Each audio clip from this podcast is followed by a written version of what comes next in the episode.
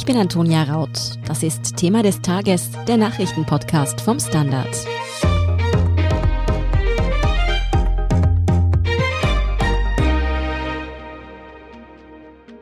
Finanzminister Gernot Blümel muss zurücktreten. Das fordert die Opposition lautstark, seit am Donnerstag bekannt wurde, dass er in der Casinos-Affäre als Beschuldigter geführt wird. Sogar seine Privatwohnung wurde durchsucht. Blümel selbst sagte in einer Pressekonferenz Donnerstagabend dazu. Diese Vorwürfe sind definitiv falsch und auch sehr einfach zu widerlegen.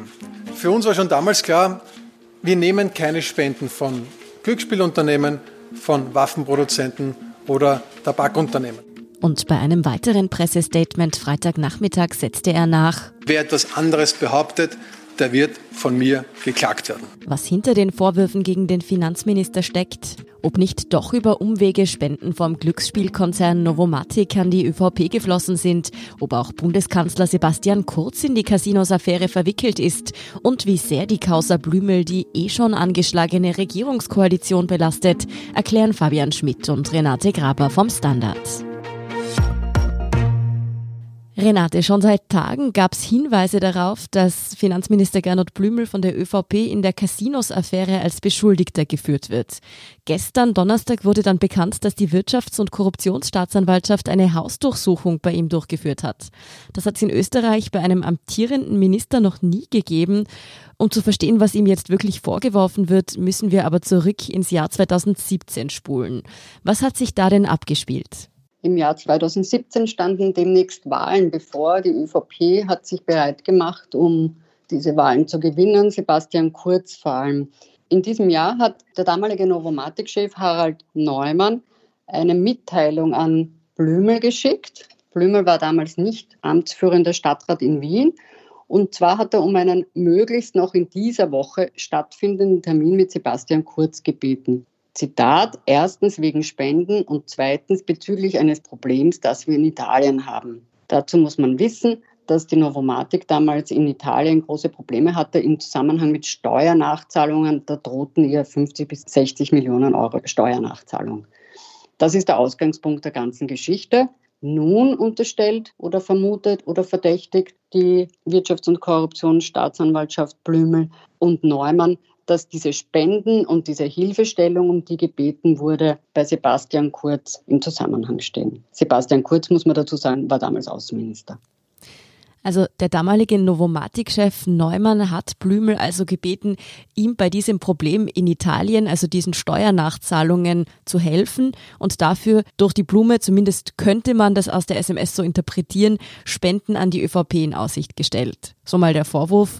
Ist das denn an sich illegal? Das könnte man so interpretieren. Man muss aber dazu sagen, dass das die Beschuldigten zurückweisen. Blümel ist in den letzten Tagen nicht müde geworden zu sagen, dass es keine Spenden an die Bundespartei oder an die Wiener ÖVP gegeben hat und auch Neumann weist jegliche Spenden an Parteien zurück. Es wäre verboten, jemanden anzubieten Vorteile dafür, dass er Amtsgeschäfte vornimmt.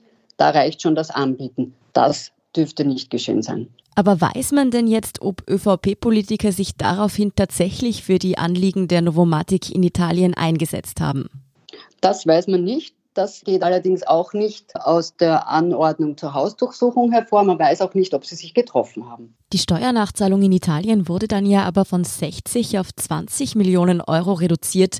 Wie ist es denn dazu gekommen? Da wird in der Novomatik argumentiert, dass man sich mit den italienischen Behörden quasi auf einen Vergleich geeinigt hat und bei dieser Summe gelandet sei. Sebastian Kurz war damals also Außenminister. Neumann hat Blümel in diesen SMS, die da offengelegt wurden, explizit um einen Termin bei Kurz gebeten. Ob es zu diesen Treffen gekommen ist, ist nicht klar. Die Beteiligten dementieren es. Fabian, gibt es da irgendwelche Hinweise, dass das nicht stimmt? Beziehungsweise warum geht denn die WKSDA überhaupt von solchen Treffen aus? Also derzeit gibt es keine Hinweise, dass es diesen Termin tatsächlich gab. Die WKSDA vermutet, dass Blümel Sebastian Kurz dann über das Angebot informiert hat.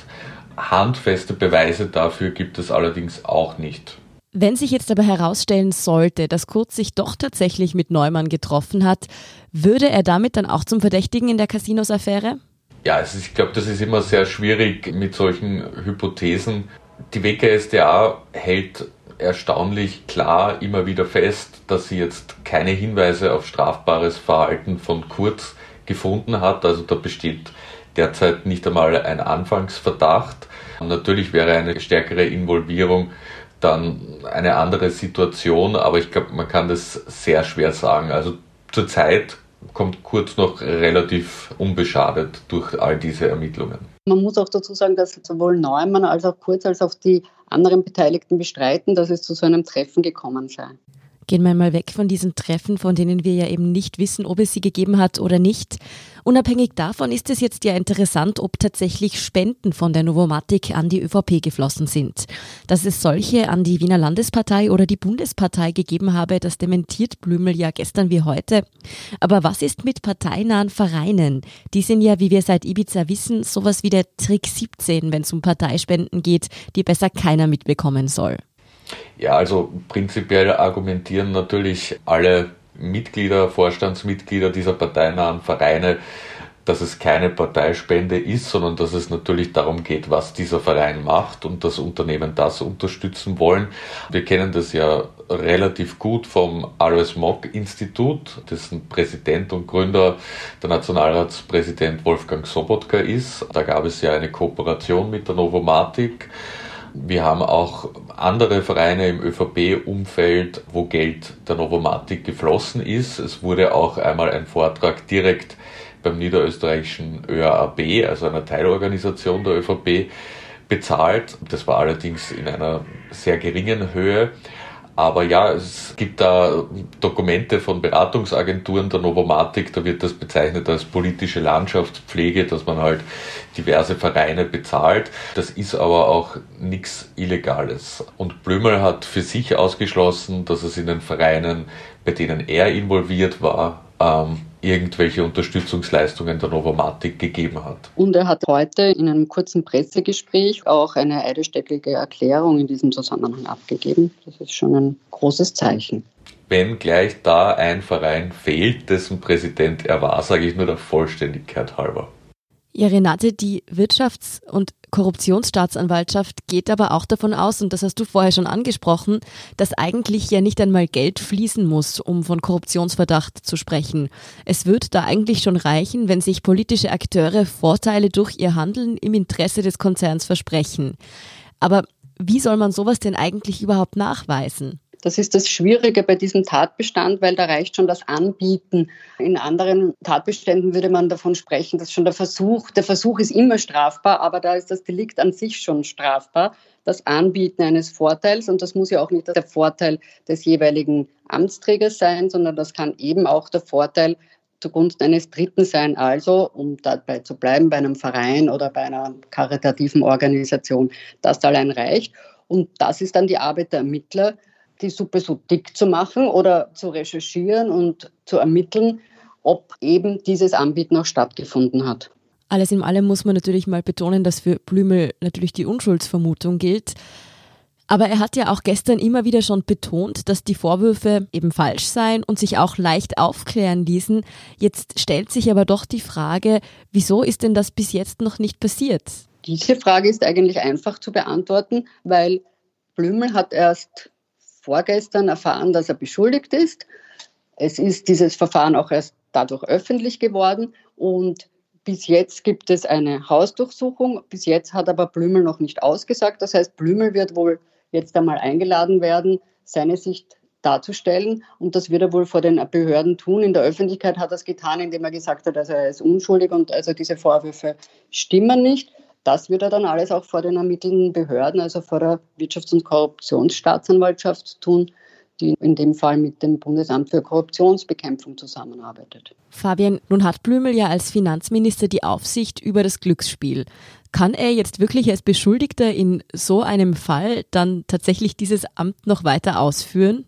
Ja, also das ist eine politische Frage. Grundsätzlich glaube ich, dass er jetzt besonders zurückhaltend wäre, da irgendwie zu intervenieren oder irgendwelche Dinge durchzudrücken, die konträr zu den Vorschlägen seiner Beamtenschaft etc. stehen. Also ich glaube, dass das jetzt nicht das große Problemfeld ist. Es ist halt insgesamt die Frage, ob man es politisch in einem Land will, dass ein Minister, der so unter Beschuss steht und dass jemand Minister bleibt, nachdem eine Hausdurchsuchung bei ihm stattgefunden hat. Also das ist ja ein Novum und die große Frage. Ja, die Opposition hat wenig überraschend natürlich sofort den Rücktritt vom Finanzminister gefordert. Er selbst hat das aber ausgeschlossen und die ÖVP steht im Moment auch noch geschlossen hinter ihm. Aber wird Kurz Blümel weiter die Stange halten, komme was wolle, auch wenn er selbst dadurch vielleicht Schaden nimmt? Oder würde er im Zweifel wohl auch opfern? Also, was man bei der ÖVP schon beobachten kann, ist, dass im engeren Zirkel rund um Kurz eine extreme Loyalität herrscht, nämlich beiderseitig. Also einerseits eine extreme Loyalität zum Kanzler, andererseits aber auch eine Loyalität von Kurz zu seinen Mitarbeitern. Wir haben das gesehen in der Schredder-Affäre zum Beispiel. Wir sehen das auch aktuell ja noch in der Causa von ÖBAG. Chef Thomas Schmid, gegen den es eine Vielzahl von Vorwürfen gibt und auch eigentlich genug Inhalte, die jetzt politisch einen Rücktritt rechtfertigen würden. Strafrechtlich gilt natürlich die Unschuldsvermutung, aber trotzdem bleibt der im Amt und Blömel und Kurz stehen hinter ihm. Und ich glaube, dass Kurz sehr, sehr lange an Blümel festhalten würde, solange wie das irgendwie möglich ist, weil die beiden nun doch schon lange Jahre sehr vertraut sind und Blümel immer als quasi eine Art von besten Freund in der Politik für Sebastian Kurz galt. Ja, wie sieht es denn aber dann eigentlich bei den Grünen aus? Ich meine, Korruptionsverdacht beim Koalitionspartner, das dürfte die Partei doch ziemlich unter Druck bringen, vor allem wenn ein Misstrauensantrag tatsächlich gegen Blümel gestellt werden sollte. Ja, also noch haben sich die Grünen eben den Rücktrittsforderungen der Opposition nicht angeschlossen, so wie ich es mitbekomme, auch nicht hinter geschlossenen Türen. Aber man erwartet sich da jetzt wirklich volle Kooperation von Blümel mit den Behörden und dass alles auf den Tisch gelegt wird und zwar so bald wie möglich. Prinzipiell haben jetzt wieder die Grünen ein bisschen die Oberhand gewonnen im koalitionsinternen Poker, nachdem vergangene Woche ja doch rund um die Abschiebungsdebatte die Grünen eher unter Druck waren.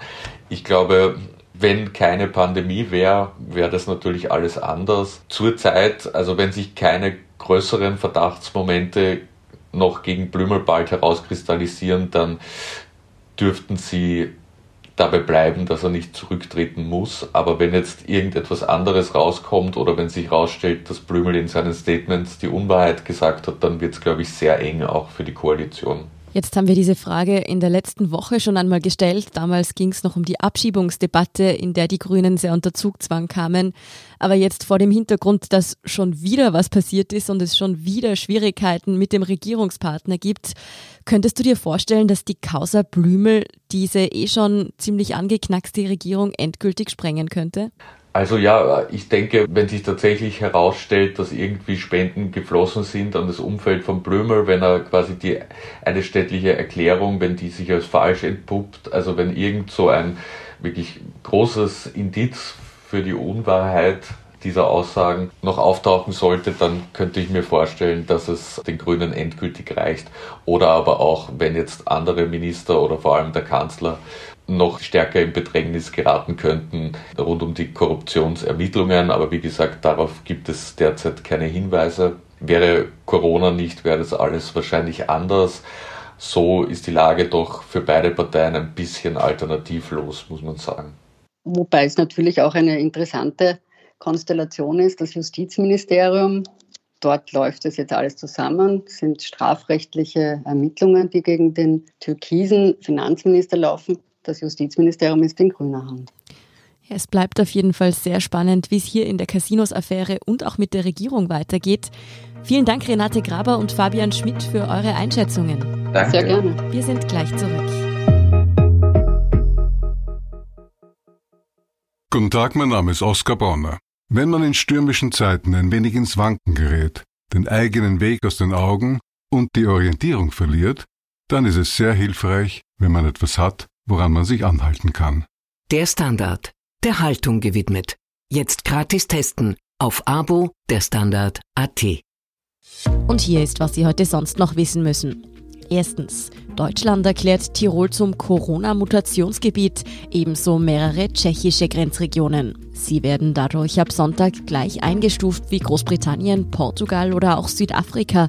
Konkret bedeutet das, dass wohl nur noch deutsche Staatsbürger, medizinisches Personal, Ausländer mit Wohnsitz in Deutschland und in Ausnahmefällen Transitpassagiere und Lkw-Fahrer über die Grenze dürfen. Über die Details der neuen Maßnahmen wird im Moment noch beraten. Zweitens. Die Wiener Polizei hat erneut fast alle für das Wochenende angemeldeten Corona-Demonstrationen untersagt. Am Karlsplatz und am Heldenplatz waren Kundgebungen mit mehreren tausend Teilnehmern geplant. Insgesamt sechs Veranstaltungen wurden untersagt, zwei werden noch geprüft. Nur eine Kundgebung für Kinderrechte mit 50 Teilnehmern ist bisher polizeilich genehmigt worden. Die Gründe für die Untersagungen sind dieselben wie zuletzt. Man müsse davon ausgehen, dass die Teilnehmer sich nicht an die Corona-Bestimmungen halten würden, heißt heißt es von der Polizei. Dass sich aber erneut auch ohne genehmigte Demonstration Menschen versammeln könnten, will die Exekutive trotzdem in der Wiener Innenstadt vertreten sein. Und drittens, Hacker haben die bisher größte Sammlung gestohlener Daten veröffentlicht. Sie sind allerdings nicht neu, sondern nur erstmals gesammelt zugänglich gemacht worden. 3,2 Milliarden Passwörter sind dort nun abrufbar. Wenn Sie wissen möchten, ob auch Ihre E-Mail-Adresse gehackt worden ist, können Sie das beispielsweise über die Website cybernews.com überprüfen. Mehr dazu und die aktuellsten Informationen zum weiteren Weltgeschehen finden Sie wie immer auf der Standard.at. Um keine Folge von Thema des Tages zu verpassen, abonnieren Sie uns doch bei Apple Podcasts oder Spotify. Unterstützen können Sie uns mit einer 5-Sterne-Bewertung und vor allem, indem Sie für den Standard zahlen. Alle Infos dazu finden Sie auf abo.derstandard.at und dst.at supporter. Danke für Ihre Unterstützung. Ich bin Antonia Raut. Baba und bis zum nächsten Mal.